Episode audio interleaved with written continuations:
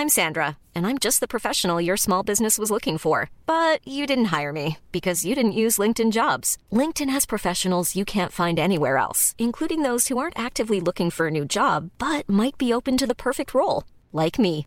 In a given month, over 70% of LinkedIn users don't visit other leading job sites. So if you're not looking on LinkedIn, you'll miss out on great candidates like Sandra. Start hiring professionals like a professional. Post your free job on linkedin.com/people today. Hey there, it's Michele Norris. I'm host of a podcast called Your Mama's Kitchen. When I travel, I'm usually looking for a way to find a taste of home when I'm not at home. And one of the things I love to do when I am at home is entertain. And Airbnb allows me to do that. When I was in California recently, I rented a house that had a great kitchen. And when we were sitting around the table, we we're all thinking, we're in someone else's house. Someone could be in all of our homes as well. If you have a home, but you're not always at home, you have an Airbnb. Your home might be worth more than you think. Find out how much at airbnb.com/slash host.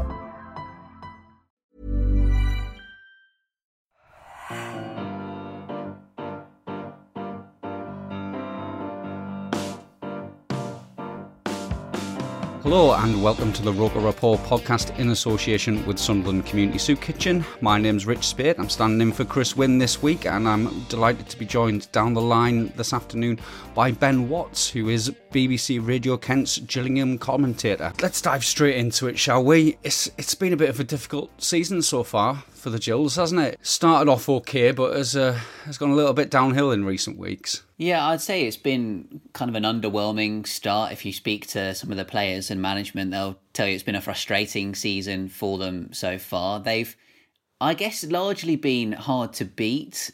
They've, at one stage, I think a couple of weeks ago, had more draws than anyone else in the mm. division, but only had a couple of wins to their name. And one of those was at home against Morecambe, the other away against Cambridge United. So both against promoted teams. And I guess in, in recent seasons, we've seen Gillingham have the ability to kind of upset teams on their day. If a, a big club, say, come to Priestfield or don't turn up at home, Gillingham have got the capacity to go and, uh, and get three points off them. But in the last couple of weeks, they've played against Wigan and against Wycombe, shot themselves in the foot, really, conceding two early goals against Wycombe. and then Wigan in the end, as the second half went on, managed to kind of show their quality and a couple of 2 0 defeats for Gills. So, of course, heading into this one against another one who Steve Evans would describe as one of the elite teams in League One, Gillingham have got a task on their hands, I guess, to turn around their form or at least turn some of the sort of hard to beat battling performances into more fruitful results. Yeah, certainly. It's been. Um, we've always found it a hard trip I think it's a very a very long one for Sunderland to get to Kent, uh, to get down to the Medway Towns and uh, and and play at uh, a, a, a, smaller ground, but one that's always really intense and against yeah Steve Evans's brand of, of football, which um, from a football purist point of view, I don't think uh, is always the most attractive. Would you agree with that? I'd say he often can be uh, direct with his uh, style of play, and I think especially with this Gillingham team, yeah, it makes sense to be when you've got the likes of Dane Oliver up front who wins so many headers in attack. In recent weeks, he's been partnering him with John Akinde, so it's like a, a double battering ram almost up front. But the the guys in midfield try and um, play a bit of football, the likes of, of Danny Lloyd and Kyle Dempsey, Alex McDonald normally a City midfielder as as well, and they they try and sort of uh, tick through midfield. There's not necessarily loads of width. I guess that a lot of their joy ton, tends to come from set pieces and from those long throws as well from the from the flank. So I, I can understand people's viewpoint on uh, Steve Evans' style of football, but like you say, I guess Sunderland in, in recent times obviously got the the victory in October of last season at Priestfield, but the season before there was the the FA Cup replay, which mm-hmm um, Gills won in extra time, and then the the late winner in front of fans that Connor Ogilvie scored uh, as well in very late on in, in the uh, the league game of the previous season. So yeah, it, it has been. I guess Sunderland have been one of the teams that Gillingham have managed to overcome in, in recent times. If if Sunderland have not quite been at it and Gills have been on it, and maybe we'll see a, a different story this season because Sunderland seem to have kind of got their act together a little bit this campaign. Yeah, we're certainly a, a very different outfit from the one that um, you've come up against in the last few years. Obviously, um, the uh, in January came up to the Stadium Light and, and grabbed a grabbed a point in the last minute as well, which I think was a bit of a sickener for for lots of Sunderland fans. Um, but Steve Evans is, is, obviously he talks a lot about having the smallest budget in the in the league.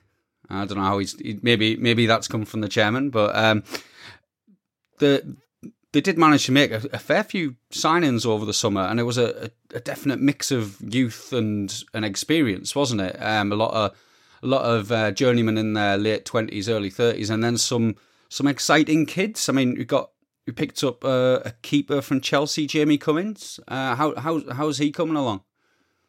Yeah, I think the the kind of the makeup of the team is similar-ish to, to what they've had in recent seasons. I guess that that goalkeeper position is one where they've perhaps changed tack, having had the likes of Tomasz Holy and, and Jack Bonham in previous seasons, kind of more experienced goalkeepers. Gone with Cumming, who had a, a really good time on loan with Stevenage last season from Chelsea on loan, and he's he showed what he's about so far. He's a very good shot stopper. He's quite tall. Sometimes he can be a little bit indecisive from the higher ball, but but generally he's been a, a of well, some Gills fans will tell you an improvement on Jack Bonham, and he got a, a move to the Championship um, with Stoke admittedly as their backup goalkeeper. But yeah, Cumming has, has, done really well so far. They've got Aaron Chapman as well, who's a, a backup goalkeeper to him. In defence, Max Ehmer has come back from Bristol Rovers. Mm-hmm. fans know ex- exactly what he's about and what he can bring. Rhys Bennett as well, experienced player uh, at this kind of level left back David Tutonda's come in and had a bit of a slow start, former Bristol Rovers defender, but he has improved in recent weeks and he's very competent on the ball and certainly likes to get forward. You mentioned some of the, the guys in midfield and you know Danny Lloyd kind of fits that bill. Brought in Charlie Kelman on loan from Queen's Park Rangers, who's a young striker who we've seen kind of glimpses of, of what he might be able to offer. Um, and then the annoying one at the moment for them is is Dan Phillips, who is a, a midfield player they brought in on loan from Watford, who was looking really good in the early stages of the season before he was sent off at Shrewsbury and, and has since had an injury and he was at Wycombe at the weekend but has got his foot, foot in a, a, big boot so he won't be featuring against Sunderland. Mustapha Carayol might winger who's had plenty of uh, matches in the championship and, and on his day I think Gills management hoping he can be a kind of Jordan Graham replacement in the sense that he is very much a, a, traditional winger and likes to beat his man up the line and, and get crosses in. So Gills are hoping that he might be back um, for the game at Priestfield. And then Ryan Jackson as well has had an injury at right back. Again, one of those who, who might be coming back into the frame. And the final signing I can think of off the top of my head is Adshead, who's come in on loan from Norwich City and has done well at times in midfield, but then sometimes more sort of physical game. Wycombe game, for example, he wasn't able to to dominate, say in the same way that he was in the away trip against Cambridge United. So yeah, I think the the majority of the signings have come in and, and done pretty well without necessarily kind of lighting the league up. Yeah, and and um, I was I was wondering about your style of play really. Um, this season if it's if it is still the same kind of Steve Evans long ball. Given you know, given that someone like Adshead come in who who does have a you know reputation of being like you say being able to play the ball and being a, a bit more of a creative um, kind of midfielder and wouldn't necessarily want the ball played over his head all the time. Um, whether that's really changed the style of play and and how you've been coping with how they've been coping with injuries because I did notice that uh, Tutonda picked up an injury at the weekend as well, and you see you've had there was another fullback being injured. So is the squad coping, and you know uh, how's it how's it coming along in terms of like the developing the style of play?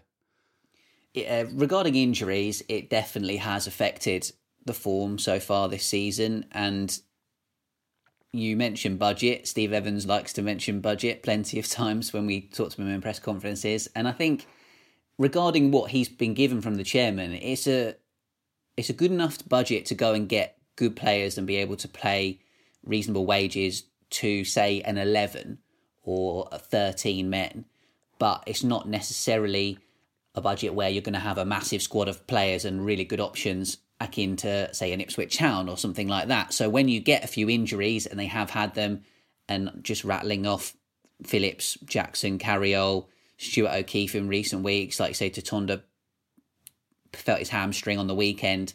So Robbie McKenzie so far this season, former Hull City defender, has played right back, left back, in midfield. He's just been kind of filling in where he's been required, and certainly it has affected the results and the the quality of the team that Steve Evans has been able to put out on the pitch. And I asked him a couple of weeks ago and said, "Have you actually put your best eleven, or what you feel, say, going into this season would have been your best eleven onto a field of play at any point this season?" And he said, "Well, the closest to it would have been Burton, and even then, they were missing a, a fullback and a midfielder, and so." He hasn't been able to put out his best team so far this season.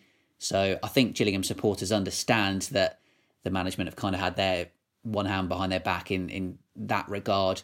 Style of play wise, you're right to point out that Adshead is more of a ball playing midfielder. And I think the best example of that was the win away at Cambridge United, where he lined up with Oliver and Akinde up front, and you thought, oh, here we go, it's just going to be a bombardment.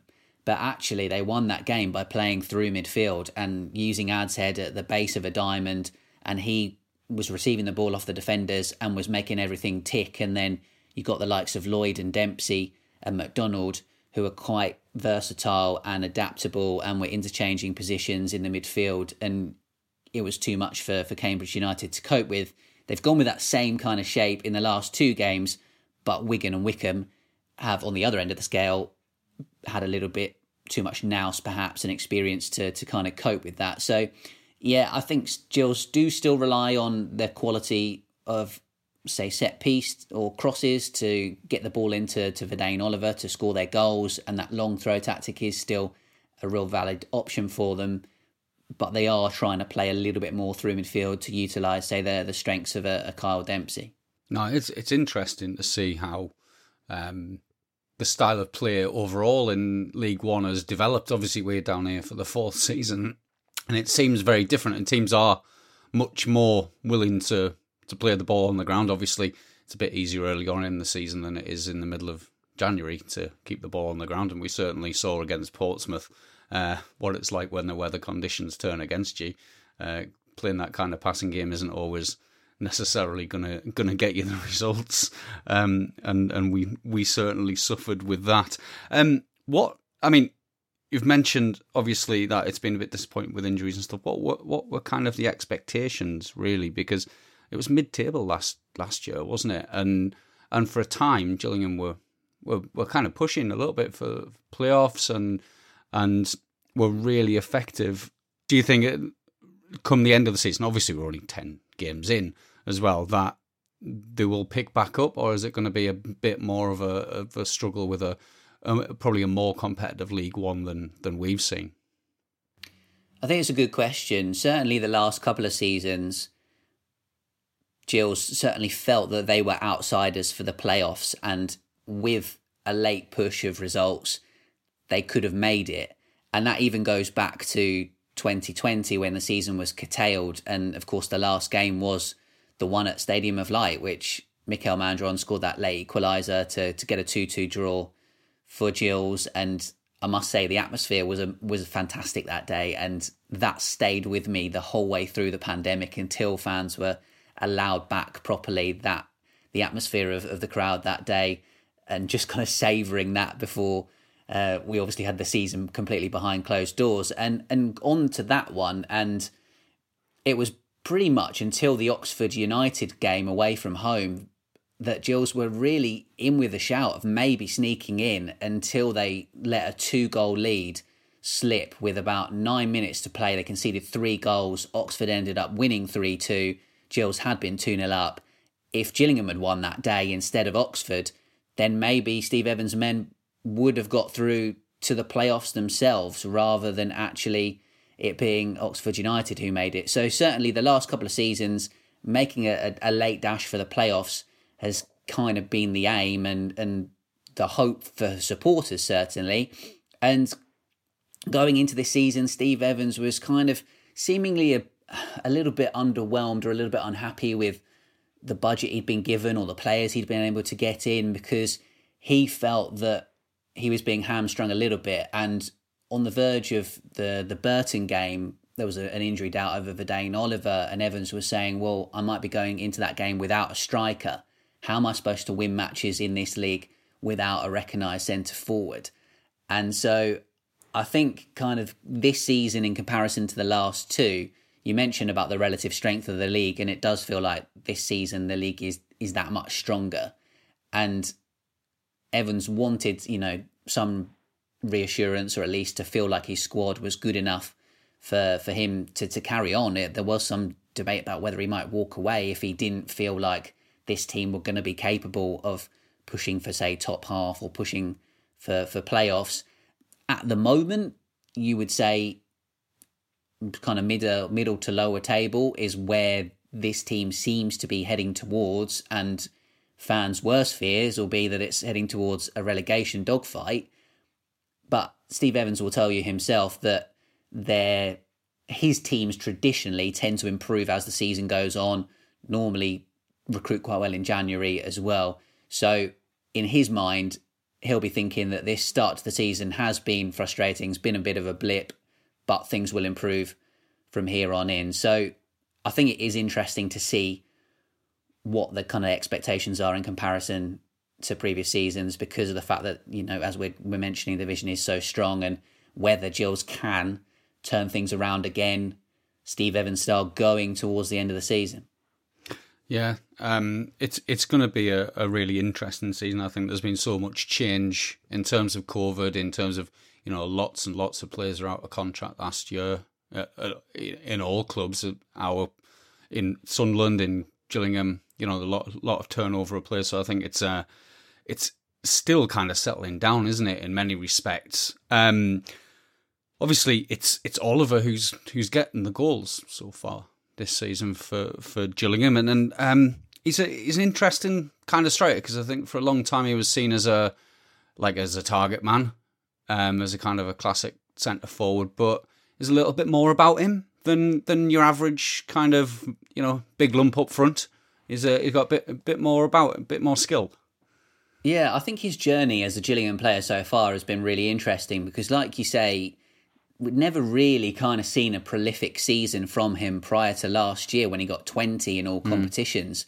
And that was akin to really what Tom Eaves produced when he came in as a, a Gillingham player and again had never really kind of hit the, the big time at, at any of his previous clubs or in any other division.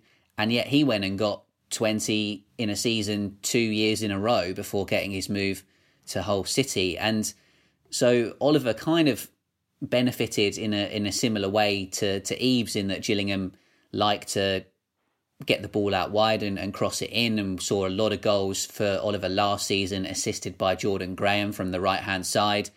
And also I think he's benefited as well of the fact that like you say although traditionally he would be viewed as a target man and often he is the the line leader for Gillingham and a lot of aerial duels he wins and he's always top of those stats in the division by a long long way. But at the same time, when he's say playing with a John Akinde, he is able to to play off him and make the runs in behind. We've seen him just grow in confidence so so much in in recent times. I remember when he first joined, and Gills were away at MK Dons, and he was through one on one with a goalkeeper. And at this point, he hadn't scored many, and he just kind of lashed it laces into the side netting.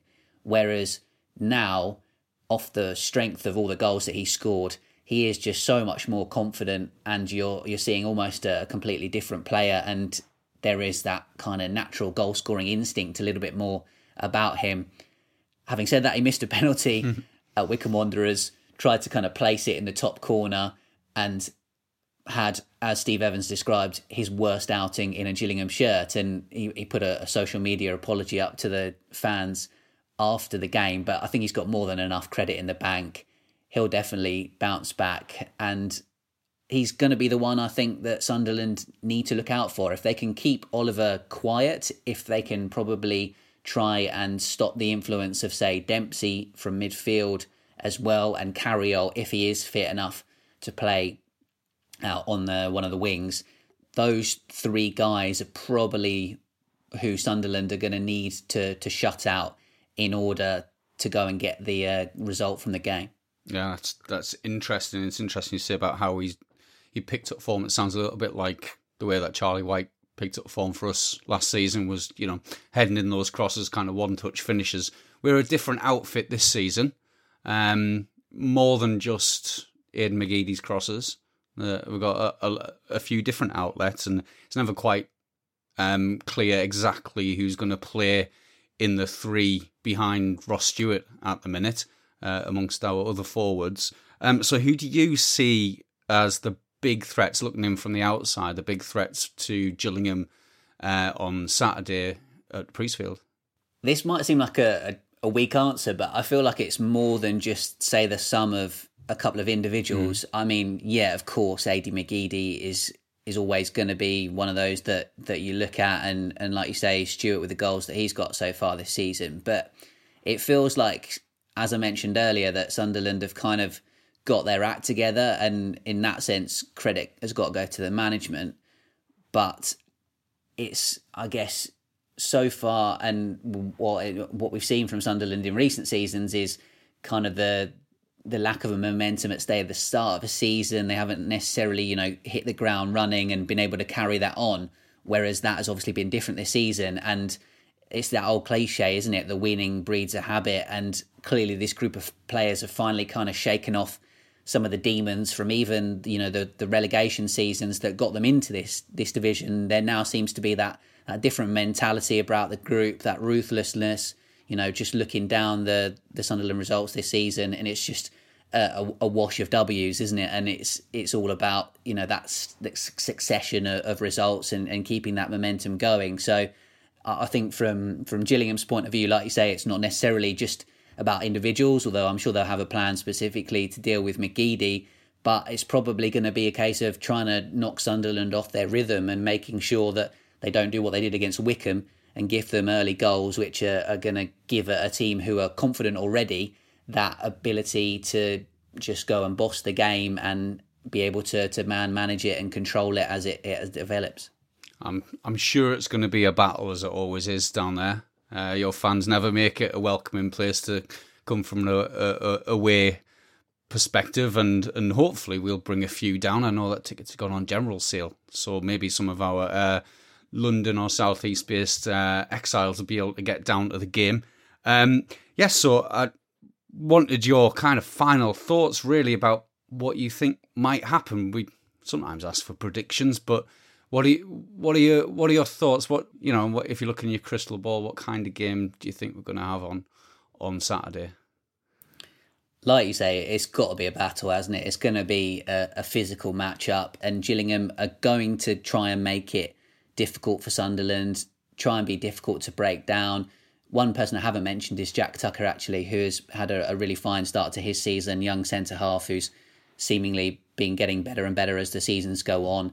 He's going to be important alongside the likes of Max Ehmer to stop Sunderland from, from getting that early goal. The longer Gillingham stay in the game, as we have seen in previous years, the chances of them attacking that Rainham end, that noisy end of fans in the second half, where they can maybe go and, and nick a winning goal. So in that regard, I think if Gills can keep it tight, then potentially they can go and get a draw from this game. Maybe even they can go and nick it. It would require Sunderland to have an off day, I think, because if they turn up, get a goal, can impose themselves on the game, I think um, they'll be they'll be too good for Gills. But certainly from the the home fans' hopes, it'll be about staying in the game, being tough to beat, making it a little bit nasty and uncomfortable for, for Sunderland, and maybe seeing if they can go nick something uh, and, and get a goal at the end. Yeah, I think from our perspective, we'll definitely be expecting a battle, but it's that contrast in styles, and like you say, whether we'll be able to break down Gillingham. And a lot of the younger players are, are pushing to get starting positions. So I think in general, it's going to be a really um, interesting contest. I think uh, come two o'clock when the team sheets are released, that might be uh, one of the, the key moments in the day, really, particularly given the amount of kind of injuries that you have had to deal with and the, and the kind of three different starting 11s we've got at the minute and see how Lee Johnson pulls all that together. I hope the I think the weather forecast is better than the game against Wigan where it was driving rain, it was windy, and the away supporters that were sat in the the end, which is of course have got no roof on it, a completely open stand, were were wearing their ponchos and just getting absolutely battered by the weather. I think it would have been better to be out on the pitch rather than sat in that stand. So certainly for the for the travelling fans, for the Sunderland supporters, I really hope the weather is better than that, and they'll be able to enjoy the game without being um, completely miserable in the the rain and the wind. Absolutely. thanks again, Ben, and thanks for listening, Sarah.